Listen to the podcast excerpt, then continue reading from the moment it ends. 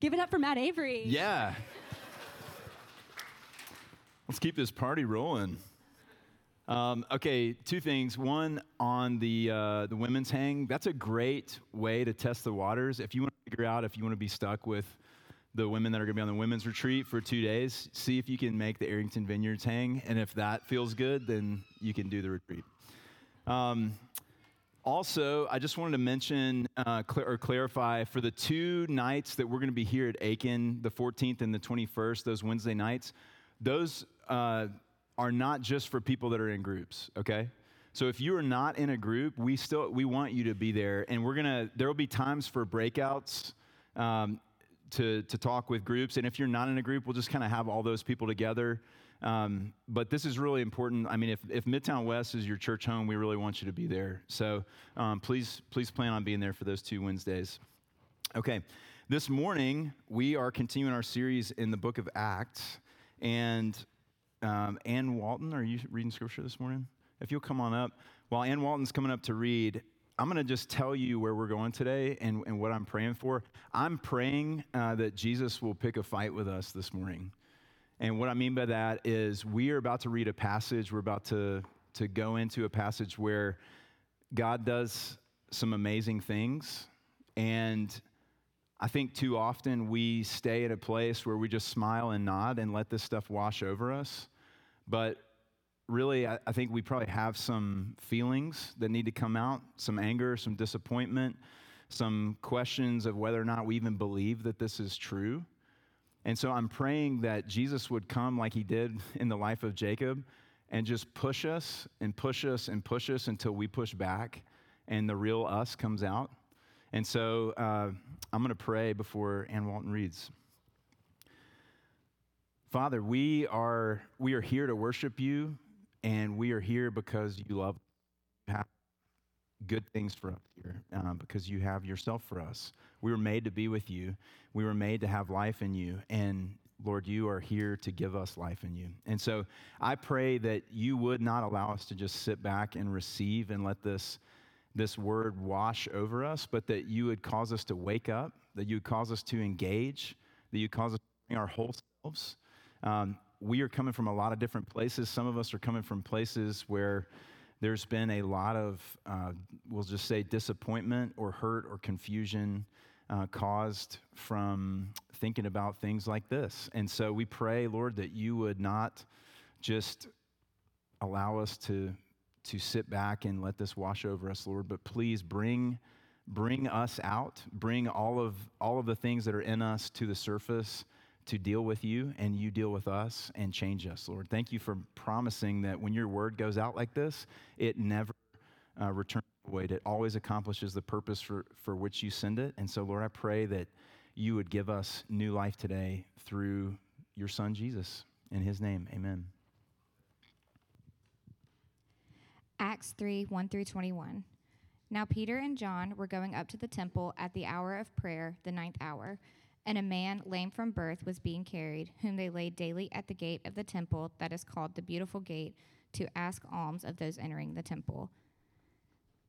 Seeing Peter and John about to go into the temple, he asked to receive alms. And Peter directed his gaze at him, as did John, and said, Look at us. And he fixed his attention on them, expecting to receive something from them. But Peter said, I have no silver and gold, but what I do have I give to you. In the name of Jesus Christ of Nazareth, rise up and walk. And he took him by the right hand and raised him up, and immediately his feet and ankles were made strong. And leaping up, he stood and began to walk, and entered the temple with them, walking and leaping and praising God. And all the people who saw him walking and praising God and recognized him as the one who sat at the beautiful gate of the temple asking for alms. And they were filled with wonder and amazement at what had happened to him. While he clung to Peter and John, all the people, utterly astounded, ran together to them in the portico called Solomon's. And when Peter saw that he addressed the and when Peter saw it, he addressed the people, Men of Israel, why do you wonder at this, or why do you stare at us, as though by your own power or piety we have made him walk? The God of Abraham, the God of Isaac, and the God of Jacob, the God of our fathers, glorified his servant Jesus whom you delivered over and denied in the presence of Pilate when he had decided to release him. But you denied the holy and righteous one and asked for a murderer to be granted to you, and you killed the author of life, whom God raised from the dead. To this we are witnesses. And his name, by faith in his name, has made this man strong, whom you see and know, and the faith that is through Jesus has given the man this perfect health in the presence of you all. And now, brothers, I know that you acted in ignorance, as did also your rulers. But what God foretold by the mouth of all the prophets that his Christ would suffer, he thus fulfilled. Repent therefore and turn back, that your sins may be blotted out, that times of refreshing may come from the presence of the Lord, and that he may send the Christ appointed for you, Jesus, whom heaven must receive until the time for restoring all the things about which God spoke by the mouth of his holy prophets long ago. This is the word of the Lord. Okay, so in this the study of Acts, this is the beginnings of the church. So if, if we're the church, we're going to go back to this very beginning, the origin story of the church, and, and allow the Lord to tell us, uh, kind of like we did with, with our series on exploring who Jesus is. Um, instead of letting all of our baggage tell us what the church is and what the church is supposed to be about, we're going to go back and let Jesus tell us himself uh, what we are about to be about and what this is that we're doing. And so uh, I've been given us this concept of an exploring board, you know, where you ask people, hey, for the next few months, would you just dive in with us and commit to um, helping us figure out this thing? And then at the at the deadline of those three months for the the temporary exploring board, you can decide to jump in with both hands or you can decide to leave. And so I think that's a really healthy approach to, to this series. And so I'm asking us to lean in for the next three months until Christmas. Would you lean in and trust Jesus and, and follow him and believe and stand on what he says that the church is supposed to be like and what's true about us now and see what happens? And, and see what happens. And then you can decide if you want to be a part of Midtown West at the end of that, or you can decide if you want to be a follower of Jesus at the end of that. Because I think we live in this place where a lot of times we, we give up our power and our agency and we feel like, well, I'm here because uh, somebody else is kind of making me be here. I've always been here. You are, you are free. You are free. You're an adult. You can make your own decisions. And so um, we need to wake up. We need to engage. And please, if, if, you, if anything happens, don't let this be the thing that happens don't sit back and let this series wash over you and not take it into your hands and live it out.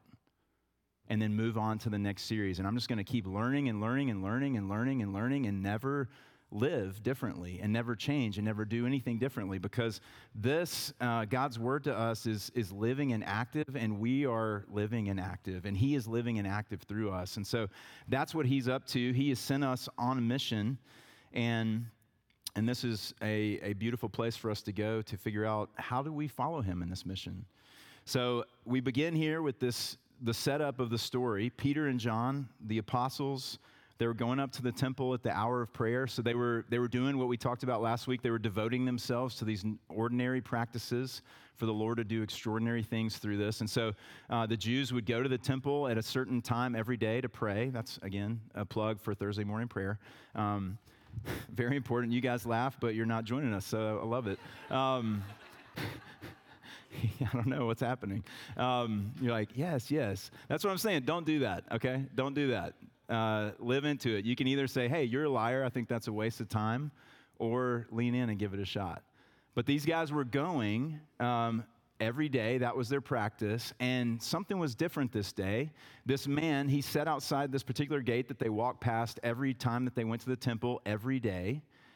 And for some reason, this was the day that Peter felt led to this man. And Peter goes to this man, and he's just begging for alms. He's got his head down and his hand out, asking people for money. He's been paralyzed since birth. Everybody knows who this guy is because they see him every single day as they walk past him. And then all of a sudden, something's different. And this man gets a surprise. It says, Peter directed his gaze at him, as did John, and said, Look at us. He fixed his attention on them, the man, expecting to receive something from them. But Peter said, I have no silver and gold, but what I have I give to you. In the name of Jesus Christ of Nazareth, rise up and walk. And he took him by the right hand, raised him up, and immediately the man's feet and ankles were made strong. Okay, So I want to stop here and ask the question what is it that Peter had? He says, I don't have silver and gold, but what I do have, I give to you. What did Peter have? And what do you and I have? So there's two issues here, and we're trying to. I think a lot of times we have fallen off into one of these two ditches in our lives. And I'm going to pray right now that the Lord Jesus will help keep us on the road through this sermon. But when we talk about the power of the Holy Spirit, there's, there's one ditch that we fall into where you read this a passage like this without any context, and you elevate this supernatural physical healing to the highest degree. And we believe that if we are followers of Jesus, that we should be able to do this anytime we want, however we want, all the time. Okay? That's one ditch that we want to avoid. Another ditch that we want to avoid on the other side of the road is that this is a story from a long time ago. And maybe back then, God did stuff like this, or maybe even not then. Maybe it was a fairy tale back then too, and it wasn't real. But He certainly isn't doing anything supernatural today. And a lot of times we started, most of us are probably in the second ditch because we started by falling into the first ditch and getting our feelings hurt. And so then we ran to the second ditch. But guys, if we're going to take seriously, again, if we're going to get off the fence, if we're going to get up and be active, we have to do business with our experience with this. The, the supernatural working of the Holy Spirit in the people of God do I believe that that's real? If it is real, how do I understand it? How do I engage with it? Because he's sending us on mission, and he said, You're going to accomplish the mission I'm sending you on through the power of the Holy Spirit. And so, if I never have any contact with the Holy Spirit's power, something's wrong, right? So, Peter had something you and I have the same something, and what we have is not actually a something, it's a someone. It's Jesus.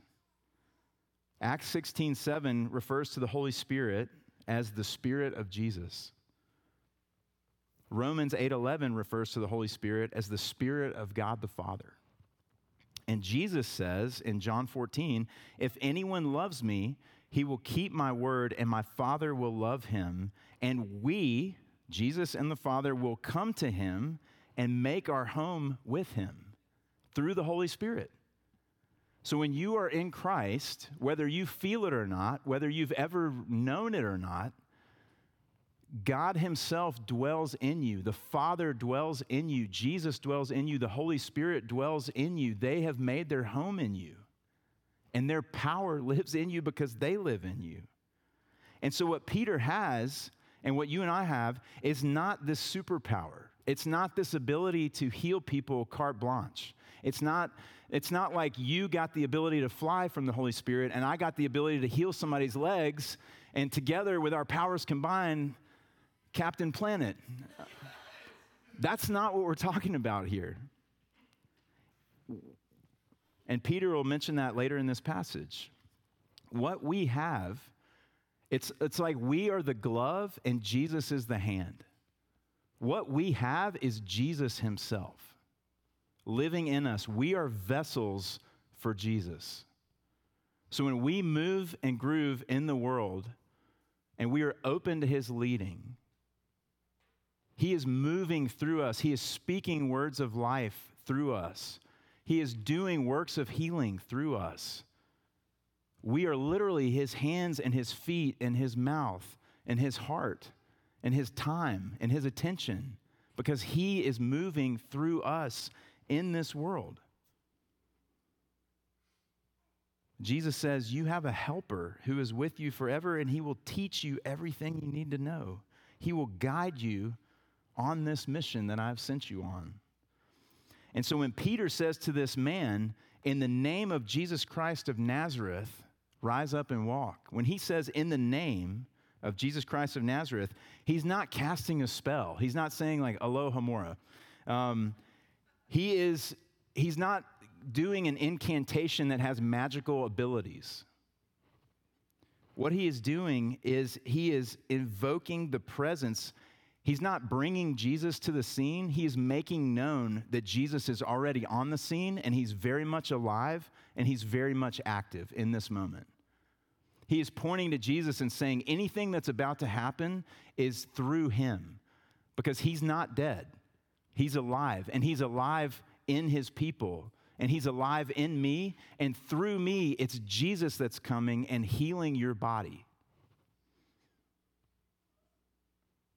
It is his power, his love, his authority, his work in the world through his people. And so now Peter has drawn everybody's attention to a very alive and present Jesus.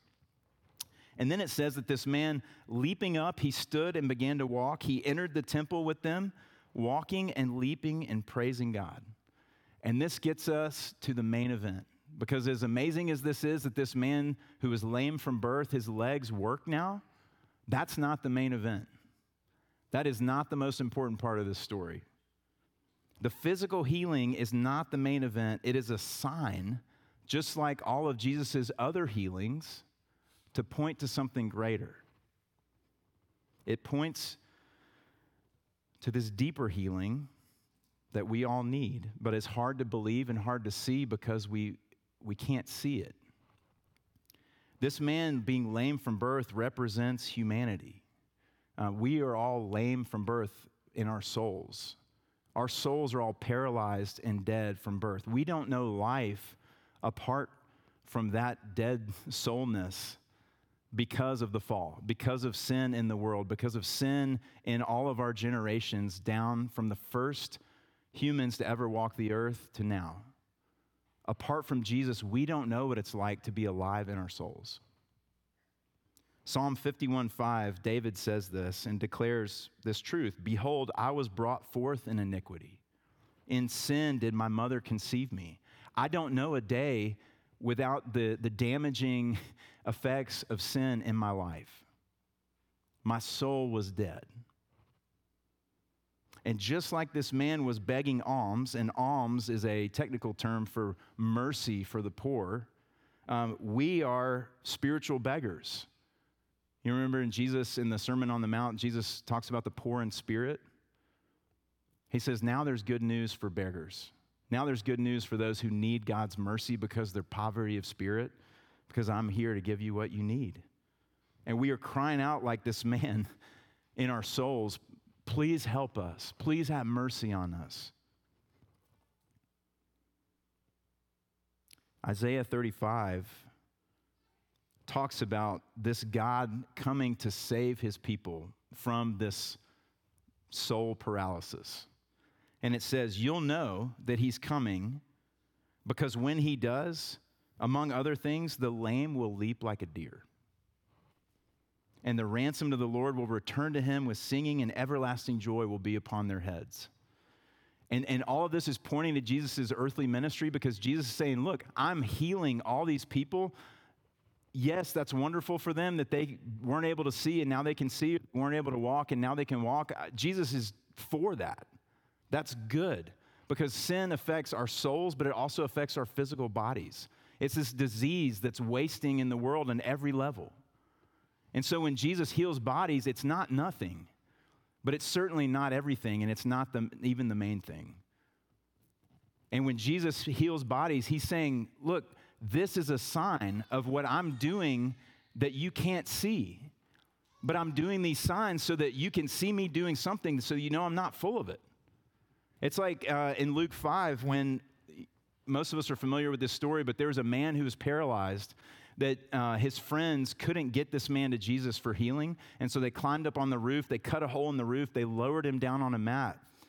And Jesus sees the man who is clearly paralyzed. He knows, I'm sure he does, why these men brought their friend to him. And he looks at him and he says, Son, your sins are forgiven. Have a great day. And that was it. He was going to let the man go home still paralyzed.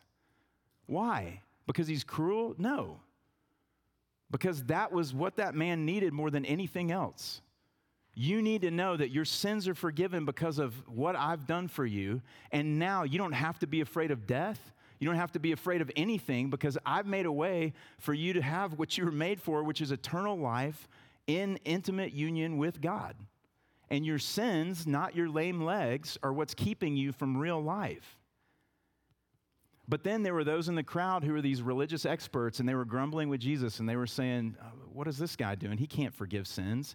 And so Jesus looks at them, not the man on the mat. He looks at these religious experts and says, So that you may believe that I have the authority to forgive sins, that I have the authority to heal souls and bring the dead back to life, so that I have authority to do the greatest work for you you who were throwing stones over there in the corner, not the man who is paralyzed, but for your sake, then he says to the man, Get up and walk, because you need to know that I can forgive sins.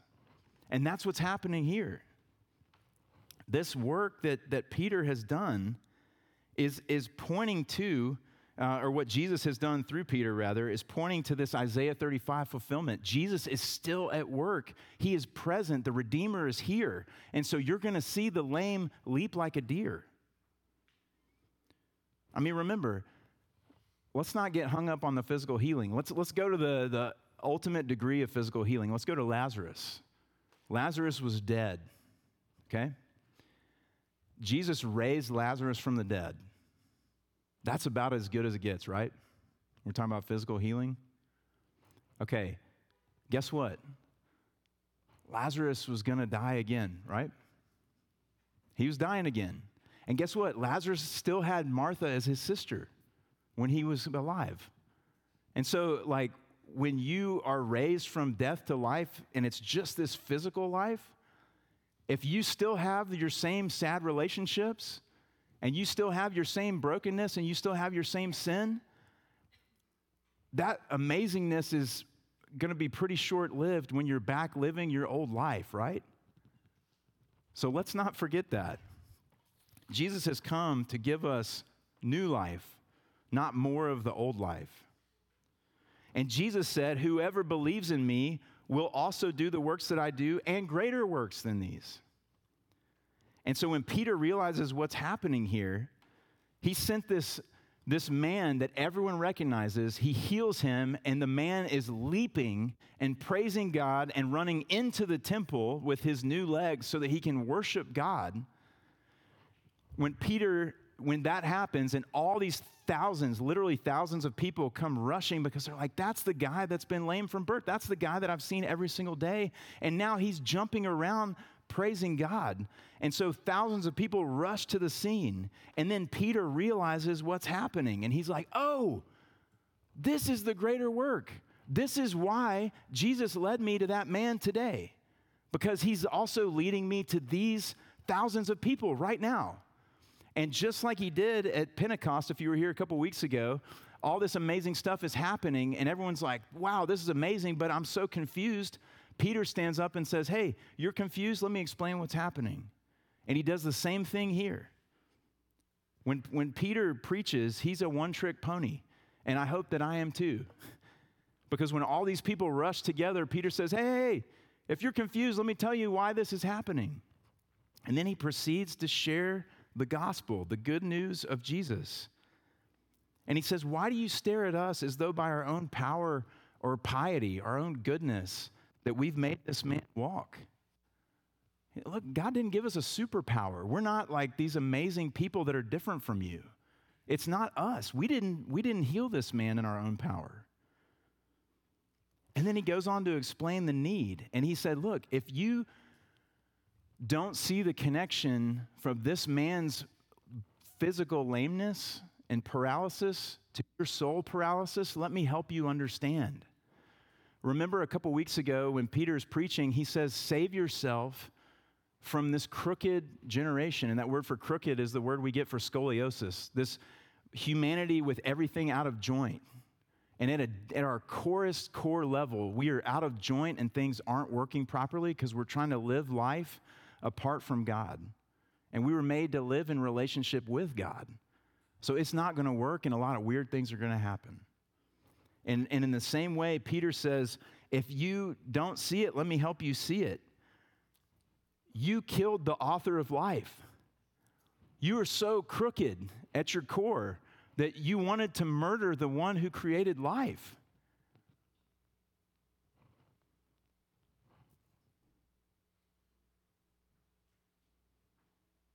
And it's easy to read over that and think, well, yeah, I do that. But what Peter's saying here and what Jesus is saying to us through Peter is if all of the, the chains were loosed and in the right circumstances, your crookedness of your soul would lead you to this place. And its ultimate manifestation is you would want to murder the giver of life. That's how messed up we are. And he says, But don't worry, because this you killed the author of life, God raised him from the dead. And he used this in his will to accomplish his purposes, which is to bring you from death to life and bring me from death to life. He has done everything necessary to bring us back to himself, and death could not hold our Jesus. He has come and he has given himself, he has poured himself out so that you and I can have life in him. And then he says, and his name, by faith in his name, has made this man strong, whom you see and know. And the faith that is through Jesus has given this man this perfect health in the presence of you all. He's saying his name, his Jesus himself is the one who has healed this man. And he's done it in the presence of you all so that you can see he can do the same for you. The, the word raised him up, when Peter raised the man up from the ground, that's the same word for restored. And he's saying, just like we raised this man up, Jesus raised this man up onto new legs, Jesus is restoring your souls to new life. He is giving you new life, where instead of wanting to murder the author of life, you will want to worship him because he's changed you. And he says it's the faith that is through Jesus that has given this man his perfect health. I want to I want to zone in there for just a second. Faith that is through Jesus. Whose faith? Peter's? Yes. This this lame man's? Yes. Because what Jesus has done, because remember it's Jesus who is doing this work, he has given Peter the faith and led Peter to this man on this day for his purposes. And he has given this man the faith to reach his hand up and take Peter's hand and believe that he could be healed on this day for his purposes. So it is Jesus who is living and active through this whole thing, and it's Jesus who is giving the faith that is necessary for him to bring this healing. And why has he given this man this perfect health? So that you can see it so that I can see it and believe that everything else he said is true and that we would repent.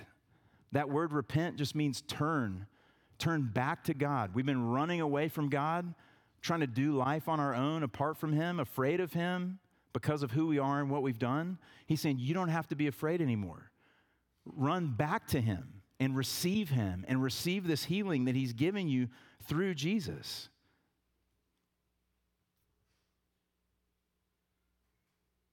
And, and then thousands of people came to faith.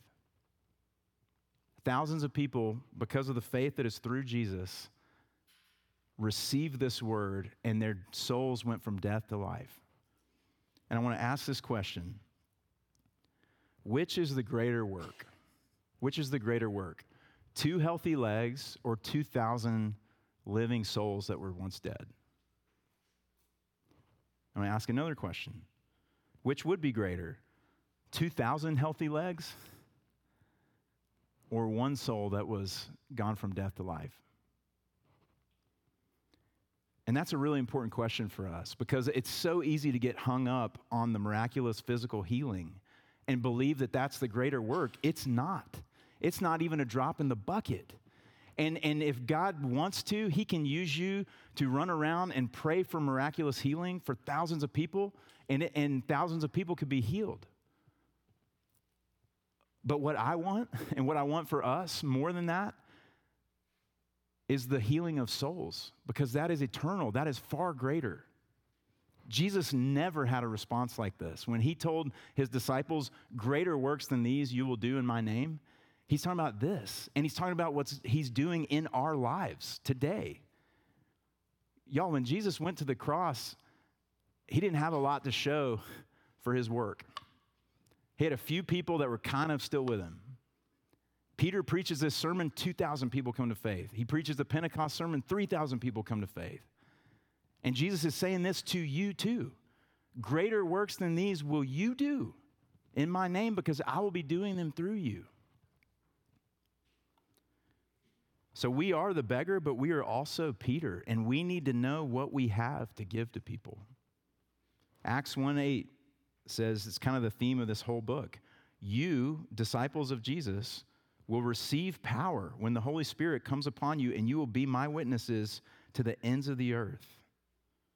Will Jesus use you as a, a vessel to do supernatural physical healing in somebody's body? Maybe. He might. He still does that kind of stuff. Will he use you as a vessel to bring dead souls to life? What do you think?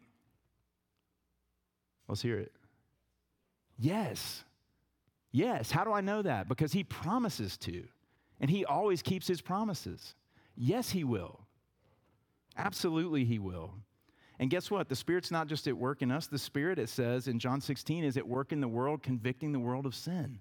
So Jesus is preparing these people that he's sending us to. So it's remember, it's all him. He is orchestrating these meetups. He is orchestrating the words. He's orchestrating these leadings that he's putting in our hearts. And we're going to be surprised maybe of what we find. We're going to find some people who are ready to receive him. So, what does this mean for us today? What does this passage mean for us today? Well, we certainly don't want to fall into either ditch, right? We don't want to get enamored by the supernatural physical healing and, and think that that's the main thing because it's not. And we don't want to fall in the other ditch that a lot of brothers and sisters in our little corner of the church fallen into, which is that there's no supernatural work at all. Y'all, we have the Holy Spirit. The same Holy Spirit lives in us that lived in Peter. So, this should give us boldness in having Jesus himself dwelling in us and leading us. But it should give us the humility that we are not Jesus. And that should lead us to really wanting to lean in and learning how to hear from Jesus and let him lead us. Lead us to people to do his work that's his will for the healing of the world. And here's another thing that this means for us don't ever, ever, ever, ever be afraid to ask God for something in prayer. Never. He can do anything. And, and, and if, if you feel Him leading you to pray for something for someone, do it. And what if that doesn't happen? Who cares? We are little children. We are learning to walk with our Father. He loves us. It's okay.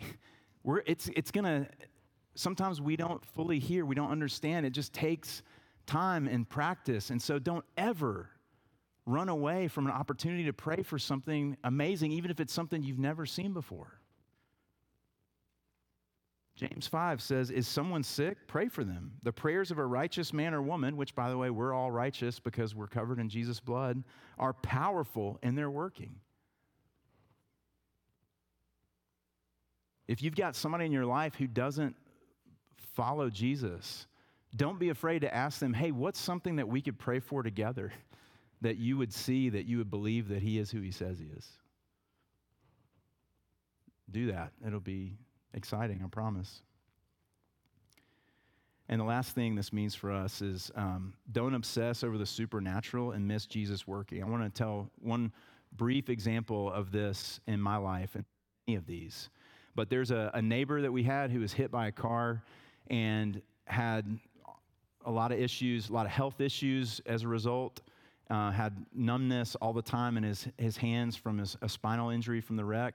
And he also had like the insurance company was really taking advantage of him and he was not getting the money that he needed for his treatment and he was just really hurting. And so I felt led to pray over him. And so what I did was I put out the call to about 15 people.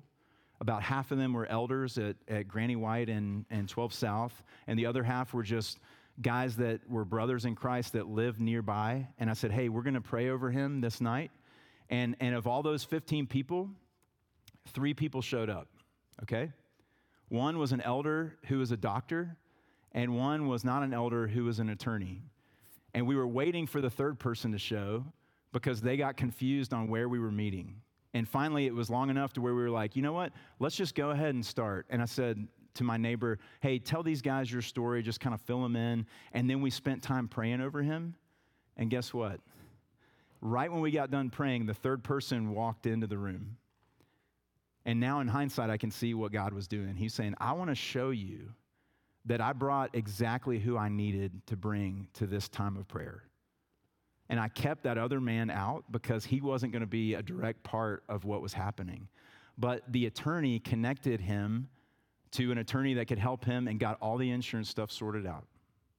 And the doctor connected him to a specialist who got all of the medical stuff sorted out. And God's like, Do you, do you not think that was me? answering your prayers for healing, answering your prayers for this insurance company through ordinary means, but in an extraordinary way. So he is working in so many ways around us that, that are varying degrees of what we might consider extraordinary.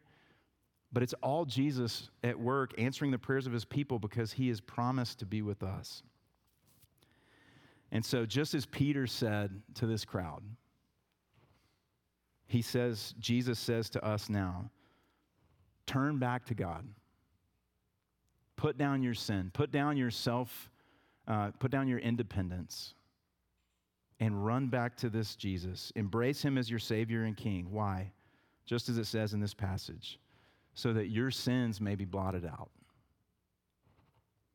so that times of refreshing may come to you from the presence of the Lord and so that the Father may send Jesus for you for the restoration of all things because that day is coming. Today, unless he comes later, is not that day. We are going to be surrounded. We may even be people that have legs that don't work and have a lot of pain in our lives. That's okay because today is not yet the restoration of all things. Don't let that confuse you. But the day is coming. And he is using us as we move toward that day because the most the deepest and most important and the most supernatural work of all is the restoration of human souls. And he has promised that he has empowered us to be his vessels to do that supernatural work in the world. And so today uh, as we come to the table if i could get can i get a couple people to move this table over here um, we have the opportunity to experience one of those times of refreshing that Peter talks about in this sermon. Because Jesus has said, I know who you are. I know you are frail. I know that you need constant reminders that all of this is true and that one day the, the full restoration is coming. And so he has given us this physical experience, this physical sacrament, this mysterious union between the spiritual and the physical, and said, I want you to practice this until I return. And this was instituted by Jesus on the night that he was betrayed. He had his disciples in the upper room, and he took the bread and broke it, and he said, This is my body that is broken for you. You, you murdered the author of life. But guess what? That was God's will, and I was glad to be murdered so that you could have life. This is my body that is broken for you. Feed on me. Don't feed on yourself, feed on me.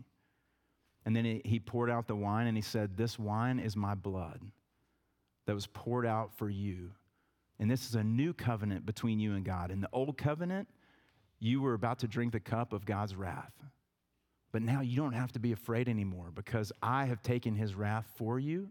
And now the cup that you drink is a precursor to the wedding feast, the day of restoration where God marries himself to you for the rest of eternity. And so as we come today, this table is for everyone. This table is for everyone who knows that they are a sinner in need of God's grace and who knows that Jesus is their only hope. Jesus is the only Savior. And so, if that's you, then we invite you to come uh, and, and kneel, and you can um, put your hands out when you're ready to receive the elements. You can ask for prayer, and we would love to pray for you. And, um, and as we worship, just come and taste and see that the Lord is good.